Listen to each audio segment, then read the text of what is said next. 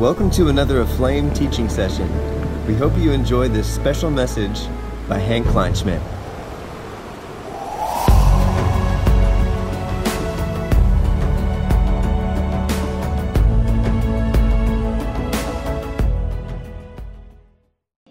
So, anyways, there's a bunch of teenagers, matric children. So, on the last night, Maurice asked me to come and minister to them, which is awesome. So, about 60 of them or whatever. And we're ministering, and it's all these township kids. They're awesome. And so, the last night, we do an altar call. We're praying for the sick. It's so exciting.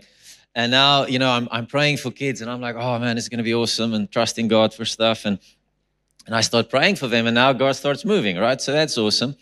And I'm praying for this one young girl, matric girl laying hands on her, and her two friends are standing right behind her. But I mean, it's a it's a winter school, so we don't have ushers and deacons and anything like that. It's kind of like it's a bit raw, you know. It's like we just kind of go with the flow. So anyway, so I'm praying, and she's being touched, and I see she starts swaying, and I'm like, and I'm just make eye contact like we do with her friend standing right behind her, and I'm like, okay, you've got this, right? And they're like, sure. So I'm super relaxed. And I pray for her, and the next minute she starts falling backwards very graciously, slow, like slow motion. You know, it's like a slow fall. And I'm thinking, surely they've got her. And her two friends do this. and she's just smashed on the floor. Her head's bumping. I'm like, what in the world? Anyway, so so we've got a variety of falling stories, which are quite fun. And then and then they used to do this thing called ministry training for the ministry teams, you know, which is a really good thing, by the way. So there's lots of protocols, and I agree with a lot of it, but sometimes it's just not the way it goes. So we're in Zimbabwe now doing this tent outreach thing.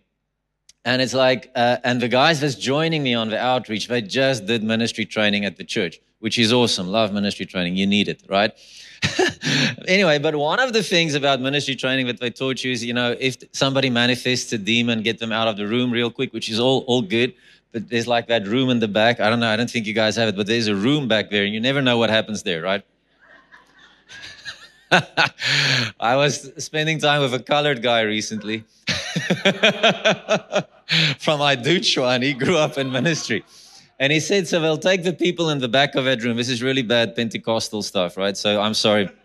They take the people back there, and then you always just hear people crying, and you're thinking, oh man, people are getting delivered. This is so good, you know, they're getting delivered.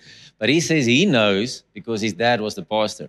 What the elders are doing with them, they're actually beating some of the guys back. They're telling them, You're drunk, you showed up drunk, don't do it again. And these guys are crying, and the people are going, Oh, people are being delivered. Anyway, so, but. But this is not what happened on this particular occasion, right? So, anyway, so now my friends are going and the demon is manifesting, and this girl drops to the floor, uh, Shona lady, and she starts slithering like a snake on the floor, which is awkward, right? They did not teach them about that in ministry training. So, anyway, so now this person is sliding out and he's going, I can see his mind is going, okay, but it's not supposed to happen. I don't know what to do with this. But the problem is she's sliding out underneath the tent. She's ready to escape. And one of the Zimbabwean pastors, he's going, no ways. And the next minute he dies, he jumps on top of her and he's pulling her back. But he's like, and jeez, and he starts rebuking this thing. And my friend's just kind of like, I'm like, buddy, ministry training means nothing here. We gotta get this, gotta get this thing sorted out, right? So anyway, church is fun, right? It really is. When people say it's boring, I'm like, man, you're so in the wrong place. You're just you're really just in the wrong place. It's a lot of fun. There's awesome stuff happening. Completely sidetracked now. Anyway, all right. So, so here's the, this is ministry training 101. All right. So when they slide out, catch them. right? Bring them back. All right. Anyway, so the point is, we actually want to talk about disappointment this morning. um, but here's the thing, right? So Smith Wigglesworth, love him. I told you last night. He made the statement. He said, if you want to be in healing ministry, if you want the gift of healing, you need a fruit of the Spirit to accompany it called long suffering. Right? So I want to tell you when you embark on this journey in the power of God and the supernatural and all these things, um, it is one of the most exciting, most exhilarating things you'll do in your life but it's also one of the most humbling processes in your life. Okay? Because you will have incredible victories, incredible ones, and you'll have incredible loss. Right? It's the way it is. And that doesn't change a thing about God's will to heal all, to do all those things. But the reality is that we haven't arrived fully there yet. Right? We're in a process. Let's put it this way I'm in a process. Okay? And I can stand here and, and tell you amazing stories about what he's done, but the back end of that is that I probably have a lot of really heartbreaking stories. Not probably, I have a lot of heartbreaking stories. So for every victory, there were a couple of losses or disappointments. Right? For one dead raising, how many did we pray for that didn't get raised? For one cancer healed, how many did we pray for that didn't get healed and died? The thing is, it doesn't change for a minute anything about who he is. It doesn't change anything about who God is. It doesn't change anything about the theology that we just discussed. Like the worst thing we can do, what Andre pointed out, the worst thing we can do is to sit in a place where ungodly emotions rule our life, and when we try and when we try and formulate theology out of that space. Okay?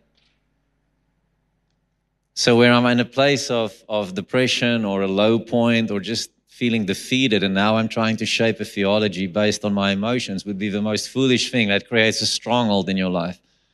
Right? That will not produce victory, that will not produce life. So the reality is that on this journey, like I say, you'll, you'll have the, these awesome stories, but then you'll also have the ones that doesn't happen. And what do we do with that? Because we've got to be honest. What do we do with it? You know, like I, I've stood so many times when you, like at some point, I actually thought about it last night. And um, at some point, like, if we prayed for back pains, it just got healed. I don't, do you know, remember early days, we, we just, like back pain was just our thing. You know, if the, we just, if we prayed for backs, it got healed. Like, I mean, we had people that would, would have to go in for operations that week. Remember Tani Dalian? And she would just rush to the school. I had it on Sunday nights. And I mean, she was in constant pain for years. It was like, I, I, I wish I could find that testimony. For years, like she couldn't sleep for years because of the pain and she rushed to the, rushed to the school. The Monday she had to go into the to you know for operation or whatever, and she came in. We prayed for her that night. God just touched her, and she was out on the floor, and, and you know that was it. I never heard of her again uh, until the next day or the day after. And she said, "Listen, for the first time in I don't know how many years, I slept pain free." like when she went to the doctor her spine was com- like he couldn't believe it's the same x-rays like he's like it's not the same completely healed she never had to go for the operation so we had story after story like we would stand in prayer lines like we had here and, and the one back after the other would just get healed and then you get to this one like you just saw the exact same miracle happen for four or five people in a row and then you get to this one and you're like Okay, in Jesus' name, because we've got this now, right? we got this thing covered. In Jesus' name, be healed. And they're like, nope. Right? And then they do it like, no, like, you know, is there sin in your life? You know, no. Is there anything, anything? You know, we go through all of this stuff and it's just no. And you go home and you think, Lord, you know, what was that about? and it sucks. I'm being honest, it really sucks. Or you pray for everybody and they get healed, but your wife has got back pain and it's not getting healed.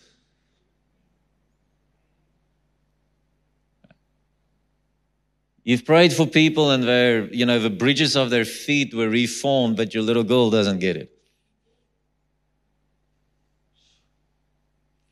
And that's real. You know? And what do we do with that now? Because it's it's tough. It doesn't feel right. And it's not. And, and is that the way it should be? No. Like everybody should be healed. We believe that. But we are on a journey and we are learning and we are growing and we haven't arrived yet. You see, the problem with many of us is the minute that the disappointment comes, we use that as an excuse to not do it again. And we go, okay, now I'm done. You know, so look, you see, it didn't work. where the right response would be when it doesn't work to go, why is it not working? Because it should. There's a big difference in thinking, right? Some people see disappointment as a, as a, as an invitation or a, or, or something that actually just um, encourages or establishes, probably all bad words, their belief system or unbelief system. To say, oh, you see, I told you. You see, this doesn't work. You see, we prayed for we prayed for my sister who had cancer. We prayed so long, so long, and you see, I told you the stuff doesn't work. She died. Look. Yeah. And that's not God's heart. That's not God's way. And if we start living in that space, we're never going to move forward into the promises of the Lord. We're going to be stuck and we're going to become embittered Christians that lives in a place below the faith line or below the kingdom. And there's a big part of the kingdom that we're just not going to see because of our pain and our disappointment. It doesn't not make our pain and our disappointment not real. It's super real. Right? It's super real. There's been loss in this room. You've had loss. You've lost loved ones. You've lost friends. You've contained it and it didn't work. And, and now what do we say? You know? What do we say about it? Uh, a scripture I want us to look at is in Proverbs 4. Just want to read it to you real quick. Uh, Proverbs 4, verse 20. Um, it says, I, lo- I love Proverbs for lots of reasons, but you know, like this first line, it says, My son, pay attention to my words and be willing to learn. I love that because when I read it, I always feel it's like the Father speaking to me. It's like, you know, it's the Heavenly Father speaking to me and going, Son, I, I need you to listen. You know, it's like I'm going to give you some wisdom, my words, and be willing to learn. Open your ears to my sayings. Verse 21. Do not let, do not let them, my sayings, escape from your sight. Right? Keep them in the center of your heart. Ah, beautiful. It's like, don't let my words escape you. No, don't let the things, the promises, the, the stuff we've been talking about this morning and last night, and, and the things about who I am, the kingdom, wisdom, all of that stuff, don't let it escape, right? Don't, don't let it leave you, but keep it what? As at the center of your heart. Isn't that so beautiful? I just love it. It's like the father sitting with his son and going, just hold on to these. They're so good. You know, like his famous guy, Graham Cooke. I love him. If you don't, I'm sorry about that. But, um, but he sits and he's, he's got this beautiful relationship with God. And he says every now and again, God would just tell him, Graham, would you just read me Psalm 91? And he's like, why, Lord? He says, oh, I just love it. Just read it to me. And he would read it to God and he says he can hear the Lord go, oh, that's so good, Graham. Oh, could you just repeat that verse? Oh, Love that. You know? Isn't that beautiful? Like God going about his own words, just saying, boy, just, oh, it's so good. Just keep it in the center of your heart. Would you please just hang, don't, don't let it go, man. Just hold on to it. It's good stuff that I'm telling you, you know. He's good, right? Verse 22, for, for what? This is the Father speaking. He says, for what? They are life to those who find them and healing and health to all their flesh. You know, the stuff we're speaking this weekend, it's life and it's healing to your flesh, it's hope. Okay? There's a lot of negative in the world. We really don't need to add to that. Okay? If you want bad news, it's very easy. I can point you to a couple of websites. You'll find it real quick. It's not hard. But to find good news is pretty hard to find things that makes you come alive is pretty hard. And he says, I'm giving you it. I'm, I'm speaking to you as a father. I'm speaking to you through my son. And I'm saying, hold on to these things. Hold them. It's healing to you, right? How many of you felt you're like getting healed this week and not only physically, but just your heart? You're just going, oh, this is good. right? Just just like childlike faith, just going, oh, this is so good. This is so, oh, it's awesome. And I'm listening to the stuff Andre shared this morning. And, you know, I also, we, we both teach on healing and but I'm going this morning, going, oh, it's good. It's just so much fun. Love hearing it. Want to hear it again. Every now and again, I'll take all the miracles Jesus did, I'll just study them. Just go through them over again. I'm like, oh, remember that one. Oh, remember that one. Just study all of them. Just go over and over and just, oh, it's so nice. You know? because it's healing, it's life. It's healing and life, right? And then he goes on and he says, verse, verse 23, he says, famous verse, watch over your heart with all diligence. Why? What's in it again? What's at the center of your heart? His words. Okay? Right at the center is his words. He said, keep it at the center of your heart, those words that I give you. And then he goes, watch over it with all diligence. Like, that's a lot of diligence, all of it, right? it's a lot of diligence, all of it, right?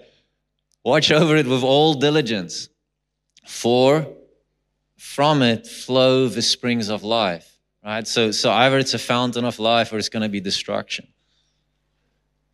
If I'm filled with disappointment and pain and negativity and, and, and just feeding on the loss the whole time, right? Then what will spring out? It's going to be polluted water where it's actually supposed to be a spring of life. It's supposed to be a fountain of life that comes out of there. So watch over your heart.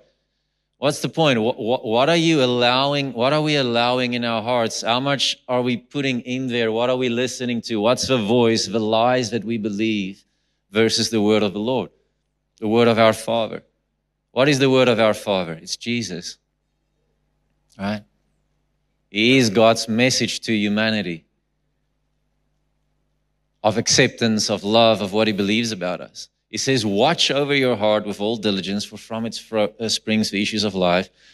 Put away from you a deceitful mouth and put devious lips far from you. So it's speaking of, of crooked, twisted words. It's speaking of perverse lips, which is deviation. It's something that's contrary to the truth. Right? So the things that's contrary to the truth, put it far from you, because that's not, that's not the word of the Lord. We, we want truth in us. We want life in us. We want those things to build us on the inside, to, to encourage us, to shape us, right? We don't want crookedness and perverseness to, to shape our mindset. Now you say perverse. Uh, what does that mean? Perverse in this context, what I'm talking about today is, is the lie that somehow what is scripturally established by the Lord because of a disappointing thing that happened to us now is not truth. That is a perversion of truth right there. Right? It's a perversion of truth. Okay? It's a perversion of, of what the Lord says. I cannot shape or change His word based on my experience. I can't do it. Right? It's not legal. I'm not allowed to do that. If he said things, then it is so. If we are not seeing it, then we have to start asking different questions, but we can't go, oh, this is a mistake. But he said it like over and over. It's not a once off statement. You will be healed. You will heal. You will do this. Do. It's not a once off thing. He said it over and over. It's not a one off statement. And we go, okay, you know, we can kind of write this off as something. I mean, Isaiah 53 encapsulates the whole cross it's like Isaiah 53 is like at the center of our theology, basically. It's the story of redemption, of the Son of God that dies, and by his stripes you were healed. It's like one of the most powerful pieces of scripture in the Word. And in it, he says, This is the covenant, the new covenant, the, the blood covenant with the blood of Jesus Christ. It is written, it is done, it is finished, it is established by his blood that by his stripes you are healed. We can't get away from it. Okay? But now disappointment comes, and what do we do? He goes on, verse, verse 25, he says, Let your eyes look directly ahead and let your gaze be fixed straight in front of you. So again, he's going back to what is in the center of your heart? What is the focus? Where are we heading? And what do we do with this stuff now? Because it happens, right? Bad things happen, unfortunately. But it didn't change the scriptures, but it touched our hearts. Okay? Like, I'll never forget, it was a story that shaped me tremendously. It was in our early days. It was, um, uh, I think it was 2010. Yeah, we were married. So I went to India for a second time. Love India. It's a wild place, um, but I love it. Good hunting ground. And um, yeah. So I'm I'm visiting a, a, group of churches, but they are so new. I'm like this. I think I was the first missionary they ever received. So, um, which was a little bit challenging because they didn't, you know, get a lot of protocols and they didn't understand a lot of things which meant I had, I had drippo guts for like 10 days straight because they're feeding me the cheapest food they can find off the street. And I'm going, dude, like after eight days, I'm like, buddy, I think we need to just maybe change the diet a little bit because it's obviously not working. Anyway, like I ministered like five times a day. It was crazy. It was wild. Like I did birthday parties. I was like the best party trick they had for like 10 days. Like there's a birthday party. I was there. If there's anything, I just, you know, but anyway, so we we we're doing these meetings at night, and it's like you know open air village meetings and and so on. And and there's this one young girl. I'll never forget it because it really shaped me. Uh, she was about 22 years old, and um, but she suffered from polio you know when she was a child she had polio. So she her legs were all bent around and, and she crawled like an animal on the on you know on the ground. Like she couldn't walk at all. She was just like dragging her legs behind her and kind of crawling towards the meetings. But the most beautiful human being you know she was just you know streaming light and beauty you know amazing uh, little young lady whatever. And um, so she comes the first night and like you know because we are excited about healing. So when you see someone like that, it's kind of, ooh, you know, not, not in a bad way, but you see opportunity for the Lord to be glorified in that situation, right? It's not an experiment, it's real people, real lives. It's not a joke, right? And, uh, but you see opportunity. And I'm going, oh man, Jesus, it would be so awesome if you touch her, you know, because you have compassion. You see this person and you're thinking it shouldn't be, you know, and you know God and you think, I know what he can do. I know you can do this. I know you can touch this, her. I know you have already paid the price. You know, I have all the theology. And I'm preaching three days straight about the power of God and how He's going to heal people and do all of that stuff. And people are getting healed. We're having glorious time. And this girl, every night she comes and we pray for her we probably spent between three to six hours just praying for her over the next three days. Our meetings would start at 10 o'clock at night and we would finish three o'clock in the morning. That's how we went. And every night we would just pray for her. I went into fasting, which was real easy because I just didn't want to be sick for a day or two. So I'm like, bring it on. I'm going to do this for this lady, right? And we're praying every night, praying, praying, praying, and just saying it's going to happen. You know, we just keep trusting the Lord, keep trusting the Lord. End of day three, the next morning, about six o'clock, I need to leave to, to catch a, a, a flight to Australia. And, um, and so I'm praying. It's three o'clock in the morning. I'm pushing my, it was funny, my translator fell asleep. So anyway, so we keep going and, and it's not happening. She's not getting better like a little bit of improvement, which is, which is great. But man, I wanted to see her jump and run and walk and, you know, do the whole thing because that's what we're contending for. That's what I know he paid for. And, and time's running out and the guy tells me, listen, no, it's done. You, you know, we need to leave. We need to, to get you out of here. And I'm going, I feel like the biggest, like just loser, to be quite honest with you. And it feels like everything crashes. I'm just like, but Lord, you know, we, we're preaching this stuff. We believe it. We've, we've done it. We fasted. We, you know, we're, we're standing on your promise and she's not healed. And I, I feel defeated. I'm like in the dust where I'm going, oh, you know, I'm, I'm literally crying. I'm just going, I don't get this. And I'm trying to the slow walk, but it's a fast one. I'm just like, I'm out of here, you know, because I'm, I'm hurting. And then the next minute I'm trying to go and they stop me and they say, listen, there's somebody wants to speak to you. And I'm thinking, I'm not in the mood, but anyway, and it's her parents. And I'm watching from a distance and they are crying, ugly cry. I'm going, oh,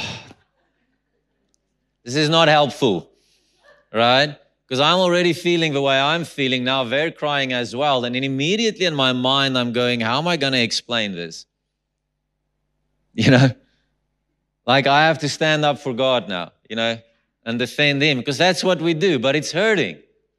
And I go to them and the translator is speaking and she's on the ground still. And I, you know, I'm just kind of going, can we just get this over with and catch an airplane and feel better, you know? And, um, and they're crying, and I'm waiting for it through the translator now. Are they going to be disappointed and blah, blah, blah, all of that.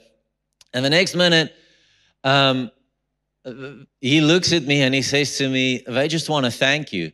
And I'm going, What? I'm going, Okay. and he says, and he starts crying as he's translating. He says, They just want to say thank you. They've never felt so much love in their whole lives as they did over the three days that you were ministering to her. And I just stood there and I just started weeping. I'm like, oh, Lord, you know, in all things, He leads us to victory. And that day I realized it's the result is not what is the goal? The goal of our instruction, I think it's First Timothy 1 6, is what? Is love. Right? So, what, what did they feel when we ministered to them? What did they experience while we're praying for that sick person? Irrelevant of the result. Did they feel like they saw something of the heart of Jesus, even when it didn't turn out the way I wanted it to? Because for her, it did. She felt Jesus. I felt destroyed and defeated, and they felt, oh, we never felt so much love. Do I want her to rather stand up? Yes, for sure. But love is the, the goal. It is an encounter with Jesus. And the encounter with Jesus in that story was they felt his love. You know? How many times have we stood at the bed of a dying person? Like that one knows, she's the one that catches my downside.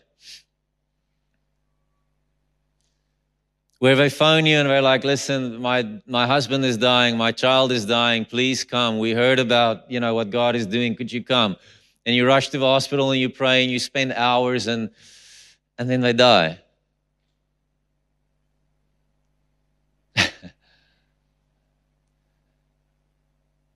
and what do you say? You know?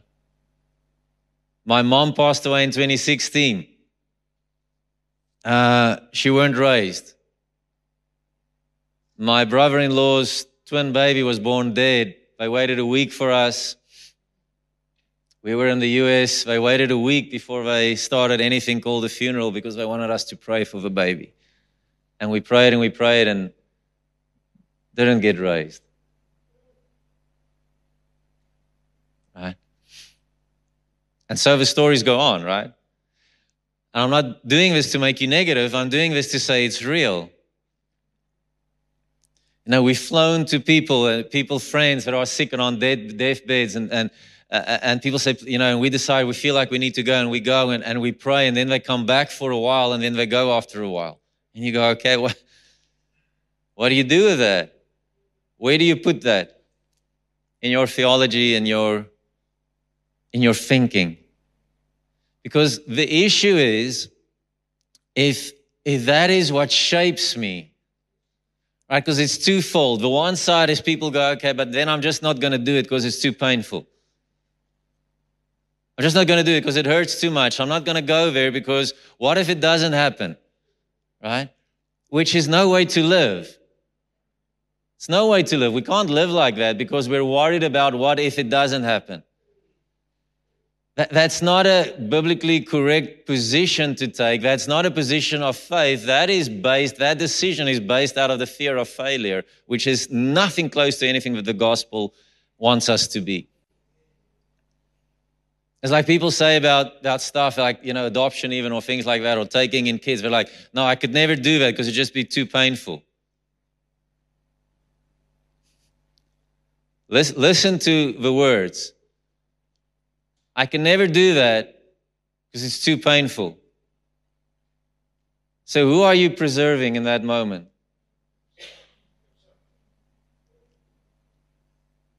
I thought he said, Take up your cross daily, deny yourself, and follow me.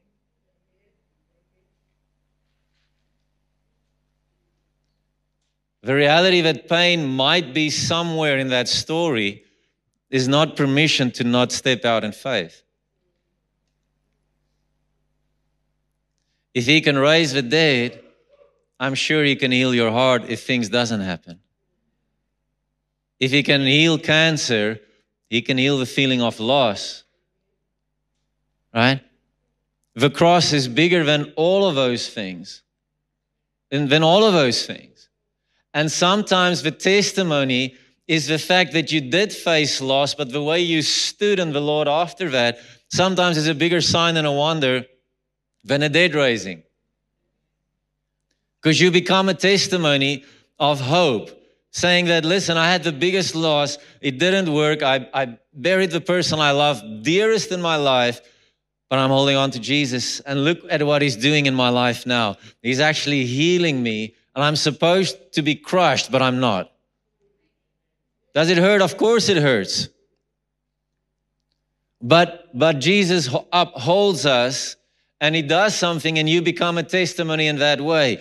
We must trust him. Listen, you must trust him that irrelevant of the result, there will be a testimony. There will be a testimony.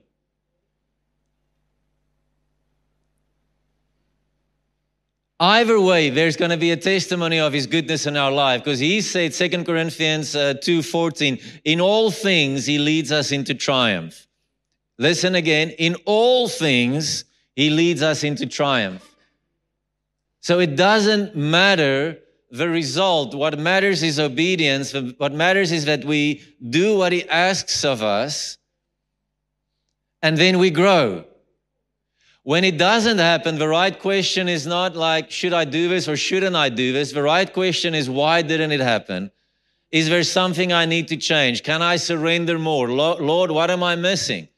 The disciples got this in Matthew 17 when they couldn't cast the demon out of that boy, right? And then Jesus comes and he's like, You faithless generation. You're like, Oh, poor guys. You know? and he's like, You know, how long should I still be with you? You kind of go, Oh, that's a bit hard. You know, that's what it feels like.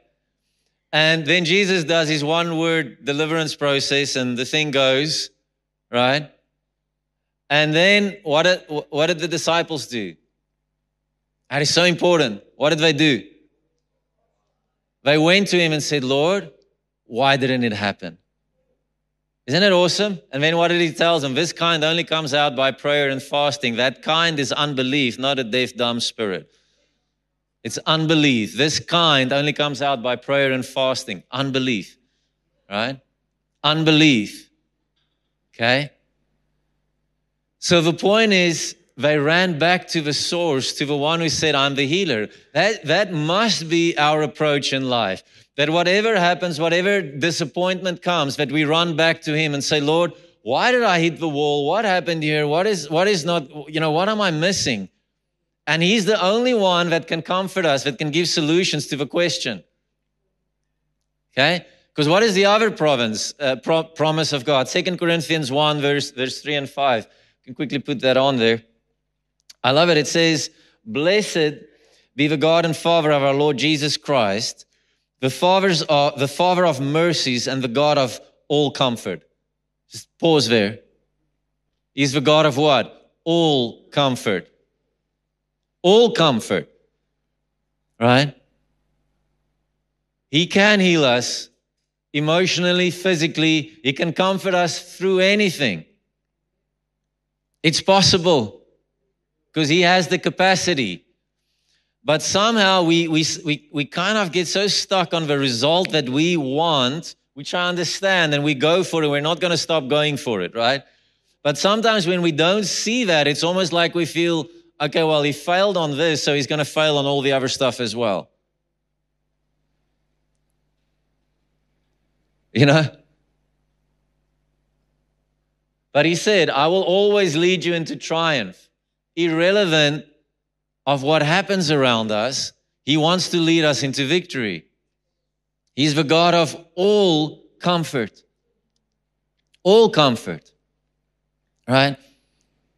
He says, who comforts and encourages us in every trouble. Say every trouble. Every trouble. He can comfort us. We've become really good at making excuses for unbelief, to justify our unbelief. We've become really good at making excuses for living in bondage because if you only knew what happened to me. Ah, but you don't know what happened to me. Listen, and, and I'm not trying to be callous or anything, but because there's horrible stories out there. Things that happen to people, things that people have done to each other, loss, disappointment, fight, all of this stuff. It, like you sometimes listen to it and you go, oh, Lord, like this one, you know, I know you can do anything, but even this feels a bit hard for me, you know, in my faith level. But he says, I can comfort you in all things. In every trouble, God can bring healing. Your childhood trouble, the abuse that happened to you, the, the, you know, the stuff in life, he can deliver us out of every single one of those things. He can comfort us. The loss, the pain, the not having, the, all of those things. It's his nature. He says, in every trouble, so that we will be able to comfort and encourage those who are in any kind of trouble with the comfort with which we ourselves are comforted by God. There's a lot of comforts in there. For just as Christ's sufferings are ours in abundance, did, did you hear that?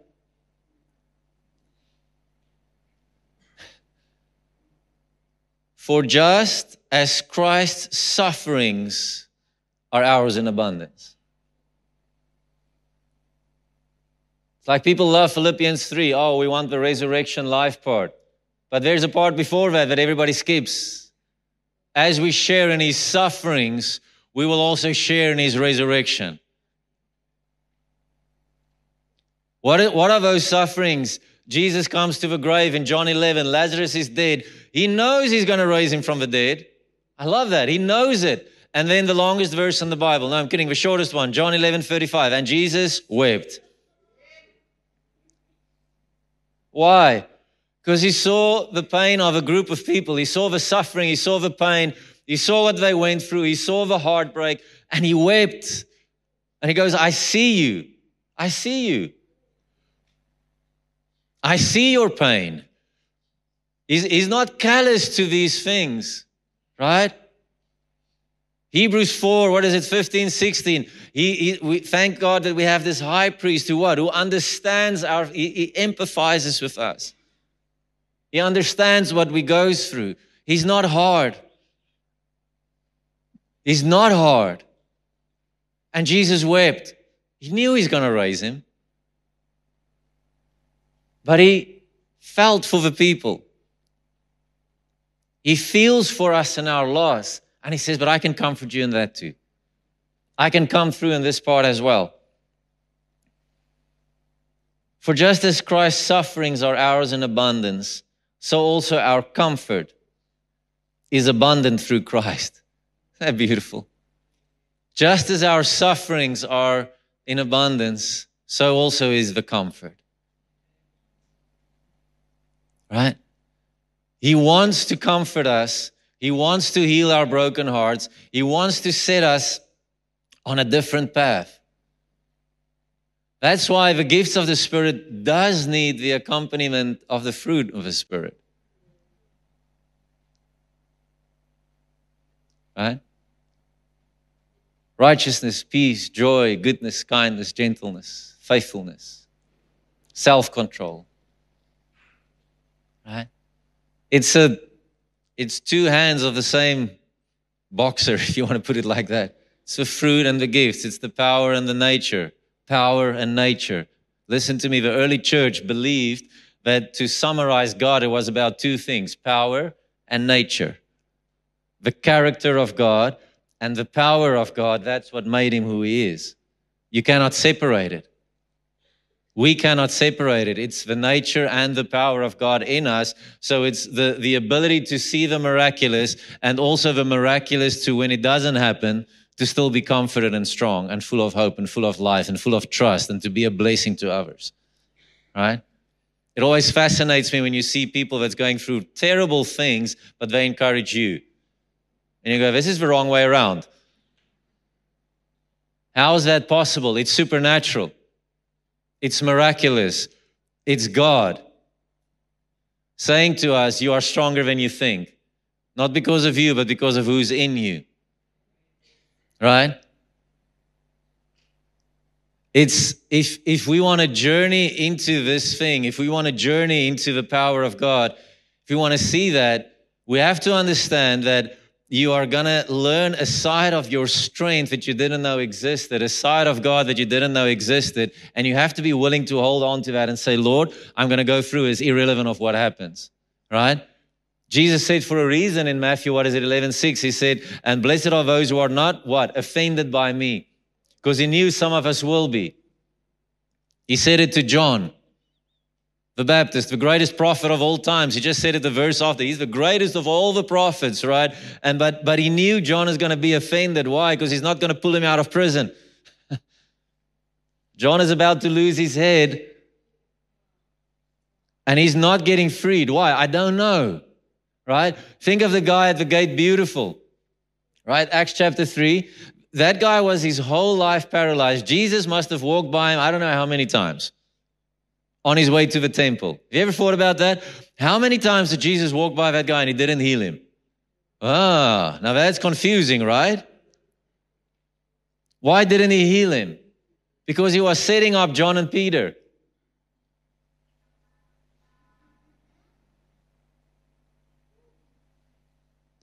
He was setting John and Peter up so that one day when he's in heaven, he's they're gonna walk by there and they're gonna go, oh, and the whole Israel, the whole Jerusalem is going to be in a stir because this guy got healed. What if the thing, I have this theory, right? Can I share it with you? Like, because God marks out our territory. Agreed? No? Yeah? Uh, okay. So God marks out our territory. That guy at the gate, beautiful, was designated to Peter and John.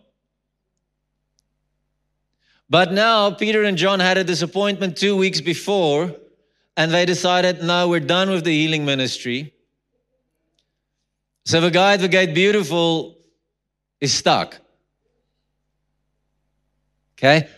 And obviously God doesn't work structured like that exactly. But do you hear what I'm saying? What if what if there's stuff that's not happening when I pray because it's supposed to happen when you pray? Because God wants to do something in your life. Yeah, He wants to heal that person, but He actually wants to do something in you. But now half of us is going, no, thank you, we're not doing this. And I'm going, more territory for me. Thank you very much, Jesus. I'm going to take your story and I'm going to take your story and I'm going to take your story and I'm going to love taking it.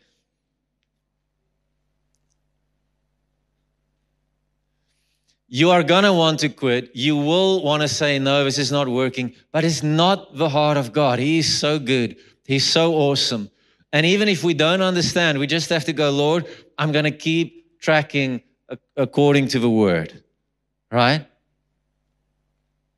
I made a decision way back when friends didn't get healed, people that we love deeply, they didn't get the breakthrough. And I'm like, Lord, I'm so done with this thing because it's painful, right? It's not, it's not, I don't enjoy this. And then one day I was just going, but I can't get away from the scriptural truth, right? So I made a deal. I said, Lord, this is what I'm going to do. I can give you this promise. I'm going to keep putting my hands on people. You're going to do it or you're not going to do it in any way. It's not my responsibility, that part. My responsibility is to do this and by faith to stand in that gap and to declare the word of the Lord and leave the result in his hands irrelevant. Right? Because if I take the loss, then I need to take the victory as well. Ooh. So if I put the loss on me, then I need to take the healing on me as well. So that means I'm stealing his glory. Is that, does that sound right? No.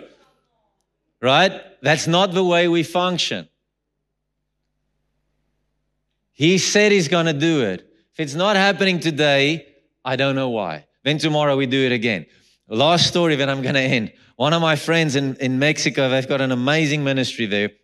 He told the story a couple of years ago. It just broke me. Uh, they had a pastor in the work. She was on fire, the pastor's wife, amazing woman of God. Then the next moment, she falls sick. And she goes from being like an energy ball, serving, praying, doing her thing to a vegetable, like, like that, right? They have seen in their work, they've raised not him himself, but the whole work. They've raised almost 600 people from the dead. So there's a bit of power flowing there. Amen. Right? They, so, so they, so they start praying and they're organized, they're militant. So they'll send someone there every week to pray for this lady. Right? And nothing happens.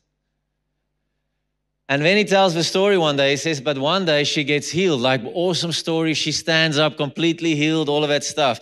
And and and but he, the part that he only mentioned afterwards, he said, it took 28 years. She was sick for 28 years, and every week they kept praying, praying, praying until 28 years later she gets her breakthrough. Now, I, now we can go about this always. Why did it take 28 years? What's wrong? This and that. That's not the point. The point is they didn't stop. They didn't stop. And trust me, there was reason for disappointment in that, in that moment, right? But they didn't stop. My loss cannot make me stop because if I stop here, what about the next person that should be raised from the dead? But now I've given up and they don't get their breakthrough because I'm another bitter, disappointed Christian.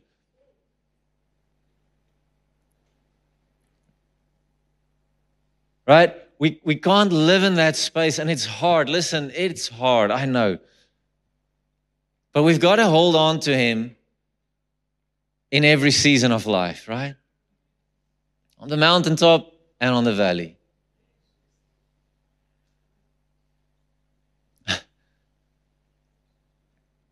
Because He will comfort us. That's a fact. He will.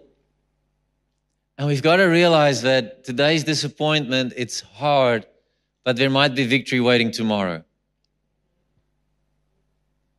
Imagine, you know, imagine Bill Johnson stopped praying for the sick after his first disappointment. Imagine Bonnke said, Oh no, I'm done.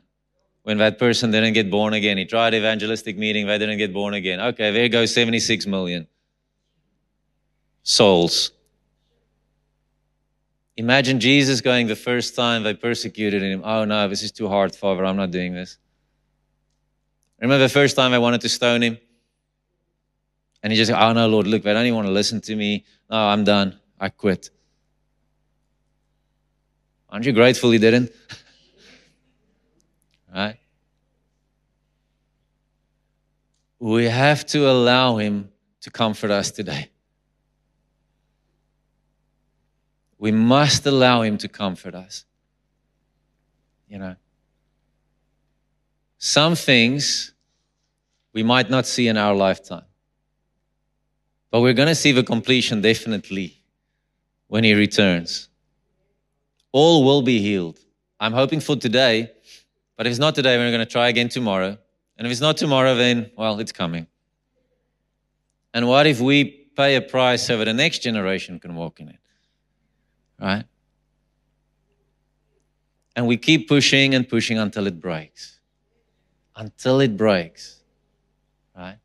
But today, now, we want to see that comfort flow over disappointment.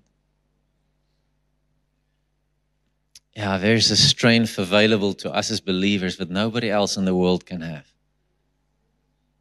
There's a power of character available to us that nobody else in the world can have. And when the world is spinning out, we manifest Him in His glory, in power and in nature. Right? What if we can become people, and we're going to talk healing again tonight, and we're going to go flat out for it, right? We're not. But I want to ask you this question.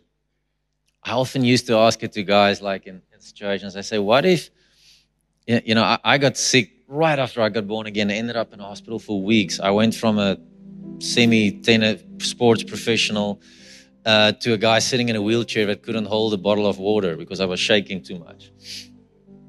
You know, and um, I'm sitting there and I'm, I could just got born again. I'm so full of God and oh, so excited. And, you know, but I can't move. I'm not getting healed.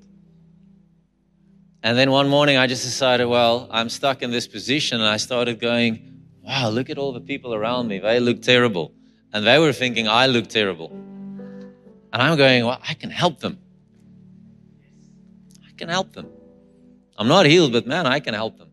And I just started serving everybody in my little, whatever you call that, hospital rooms, soul, right? Ward, that's a good word. Right? I just started serving everybody. And I just started helping them. I just said, well, I'm going to make a difference despite, you know, in spite of the, the, the issue at hand, which is an issue. But I can still be a blessing. It's like Jesus hanging on a cross and he's still a blessing to the guy next to him. He's still a blessing to his mother. He's still setting them up, right? He knows what's coming, but he's like, in the meanwhile, you know, that's the kind of people we need to be as well. Because if we can carry, if well, Bill Johnson said a thing, oh my goodness, he said, if God cannot trust you in disappointment, how can He trust you with success?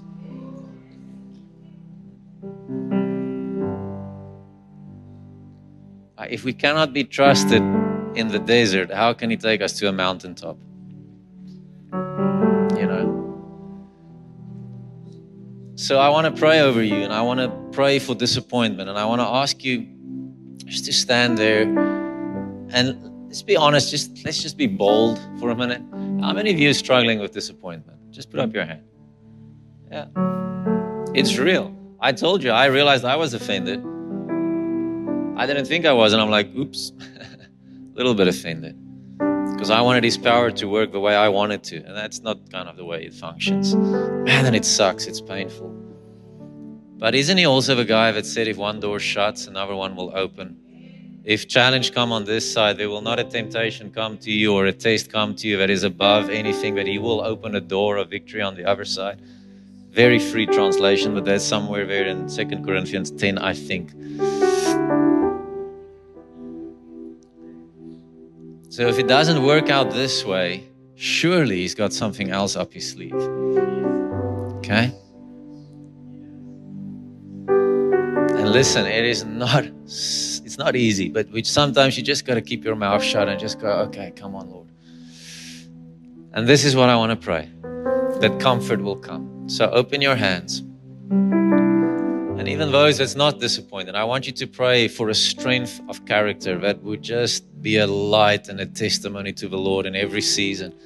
In every season.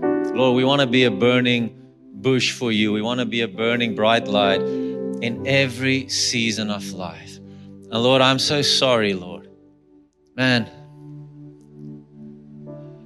such a cheap thing to say, knowing that you weep you see the stories that hurt our hearts. And once we really wanted to see that thing we really wanted, it didn't happen. And it sucks because it's not your design, it's not your plan. I know it's not your plan. It's not God's plan for your life. Listen, it wasn't His plan. You got to hear me. It wasn't His will.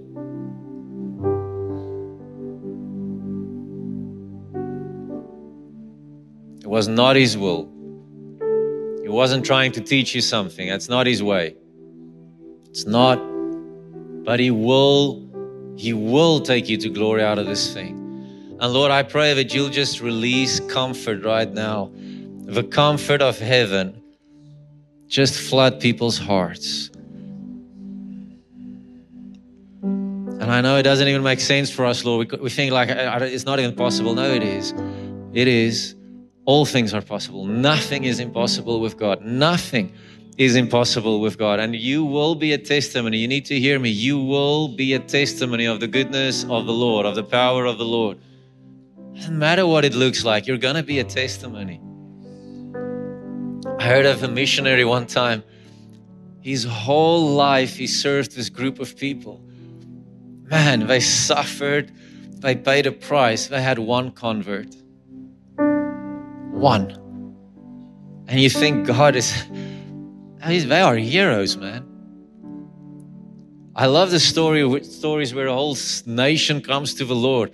Those people died winning one to Jesus. And you think, what incredible, incredible courage did, did they have? Just one, a whole life. And you think, oh, they're failures. And God goes, oh my goodness, you got me one. You spent a lifetime to win one. Isn't that phenomenal? That's a hero. So, Lord, whatever it is, you release comfort and you release understanding in this hour, and you're opening a different door. You're opening something else. And I pray, I pray, Lord, that we'll see what you're doing, that we'll see it, Lord, that we'll see it in the name of Jesus.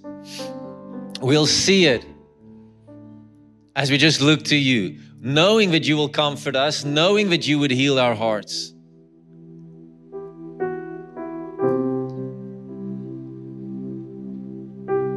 Thank you, Jesus. I want you to mention whatever that loss is, that thing that comes to mind now between you and the Lord. I don't need to hear, nobody needs to hear. I want you to say it to Him. Just tell Him, Lord, I'm angry and hurt about this. He knows it anyway.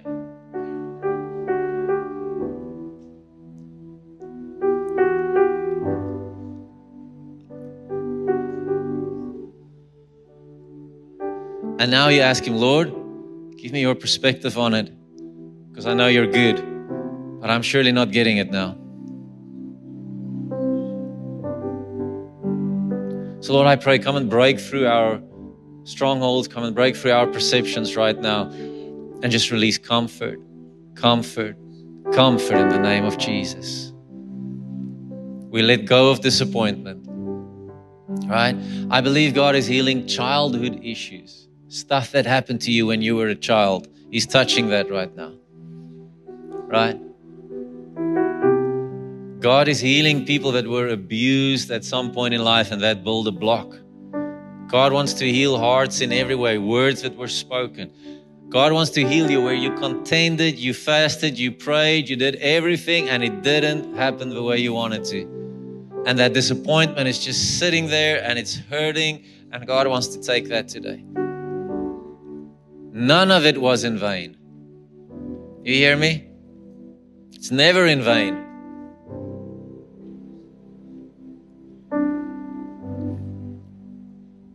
And even when we don't understand, we just come to you, Lord, and we just say, Lord, just come and heal our hearts. Help us to see. And if we don't see, it's okay. But help us to stand up in this season, to not be crushed, to not be crushed. Because we're not. We're not those, remember?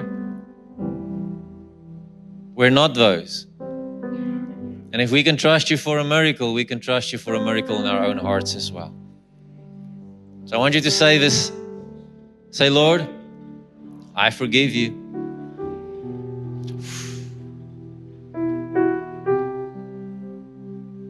You say, that doesn't make sense. No, it does. I forgive you, Lord. But forgive me too. Because I'm not seeing it the way you're seeing it.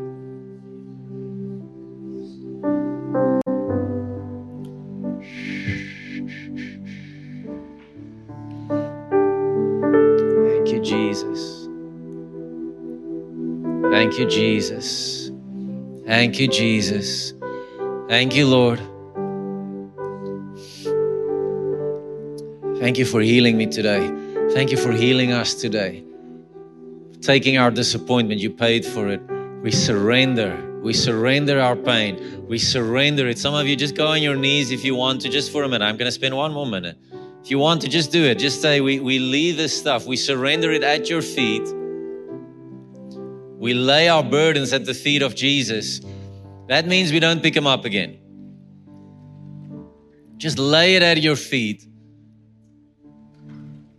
Just lay it there. Just give all of it to Him. All of it. Whatever is heavy right now, your whatever, just give it to Him. Let's get out of regret. Let's get out of, oh, but it was a mistake or this was a mistake. No, no, no. We're, we're way beyond that. We're way beyond that, right?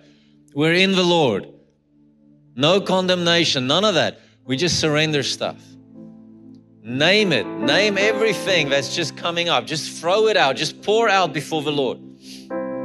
That person that said that, that one that did that, that thing that didn't happen, just pour it out.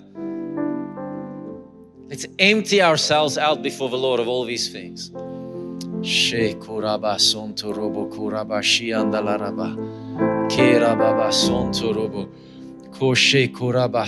robo. Ooh, some of you need to do it with money. You sowed and, and it kind of in a weird way didn't work the way you thought. but it might still be coming.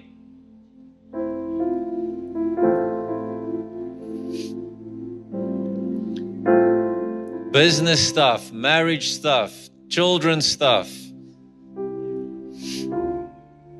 Thank you, Jesus.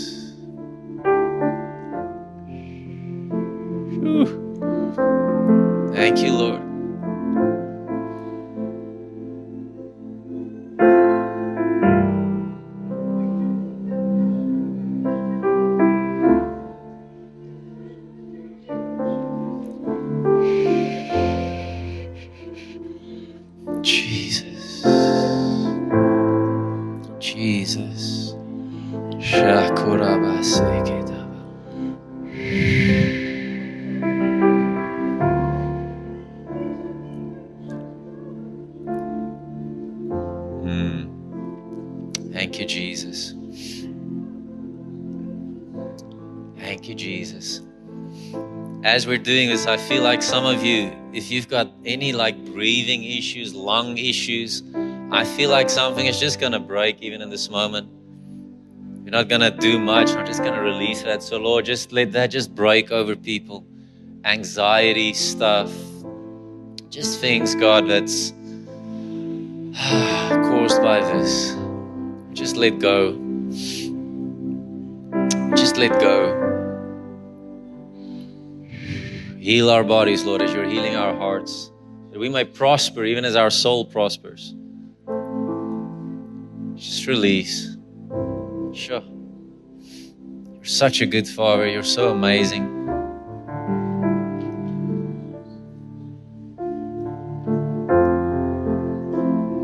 Thank you, Jesus. Thank you, Lord.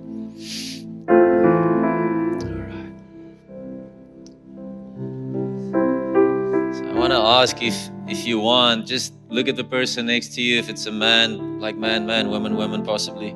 Just put, put a hand on somebody next to you. And It doesn't have to be a deep thing. Just put your hand on them and just start praying comfort over whoever is sitting next to you. Just pray for that person. Just pray the Lord's comfort. In whatever happened, that God will just come and comfort, that He will encourage.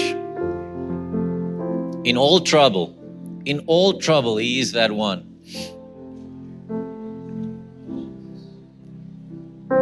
Sure. Thank you, Jesus. Thank you, Lord. And it's like I can sense how the, the appetite for risk is going to open up even as we pray for each other now. Right, so I really want you to press into this, pray, because I feel as the comfort comes, the desire to take risk is going to grow again. It's five steps. It's going to be so, it's going to invigorate you to do it. Where now it's scaring you, you're going to go, oh my goodness, I want to do this. I can't wait to take a faith risk again. So just pray, comfort, comfort, encouragement. Lord, we just release that right now. And as you're doing it, you're actually stirring faith. You're opening just the next level of faith that we can step into the glory, into the supernatural, into the things that you want to do. Thank you, Lord. Thank you, Lord. Just release us today, Lord. Release people of our captivity in our past. We let go of the past right now. We let it go, Lord, and we step into the future. We, we don't hold on to the past. We hold on to the future. We hold on to you.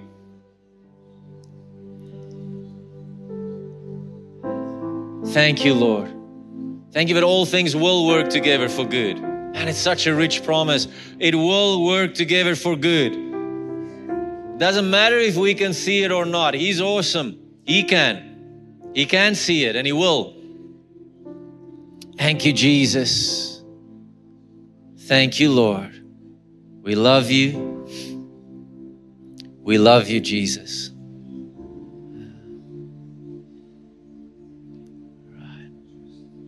Amen. So let's stand up, right?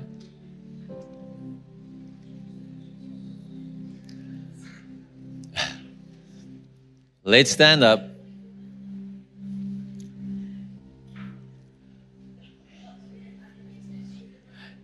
If you can't stand up, we really need to come and pray for you for healing.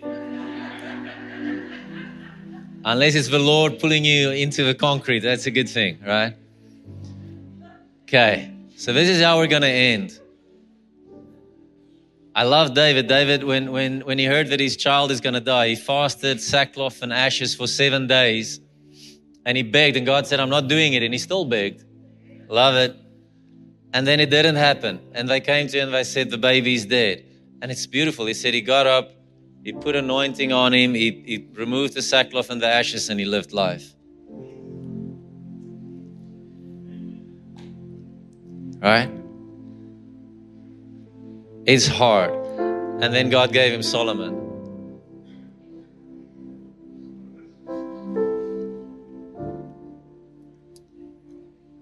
God comes to Joshua, who loved Moses, and he said, My servant is dead. Now get up and let's take the promised land.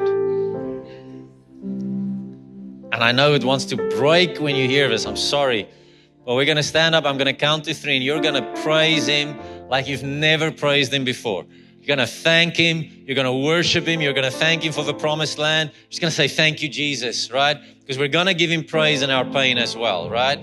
It's a sacrifice of praise that we're going to give right now. So I'm going to count to three, however that looks for you, I don't care. And you just start praising Jesus, right? One, two, three. Thank you, Lord. We praise you. Thank you for a promised land that is waiting. Thank you for destiny, Lord. Thank you for the beauty of the richness of your kingdom, Lord. Thank you, Lord, that I'm a vict- vic- uh, I'm an overcomer. I am more than victorious, and all things you will lead me into triumph, Lord. Thank you that I will be a testimony of your goodness. Thank you that you are opening a different door. You're doing something, and we're going to see it in our days, Lord. We're going to see it, Lord. We will walk in the joy of heaven. We will be a sign and a wonder to the nations, Lord. We are taking territory, Lord, based on your promise, not based on what didn't happen, but we are taking new ground, new ground, new ground, new ground, new ground in the name of Jesus. And wherever we set our foot, you will give it to us, Lord. You are building a testimony for your glory in my life. You are building a testimony for your glory in my life. Say it to him My life will glorify you, my life will bring you glory. Lord, my pain will bring you glory.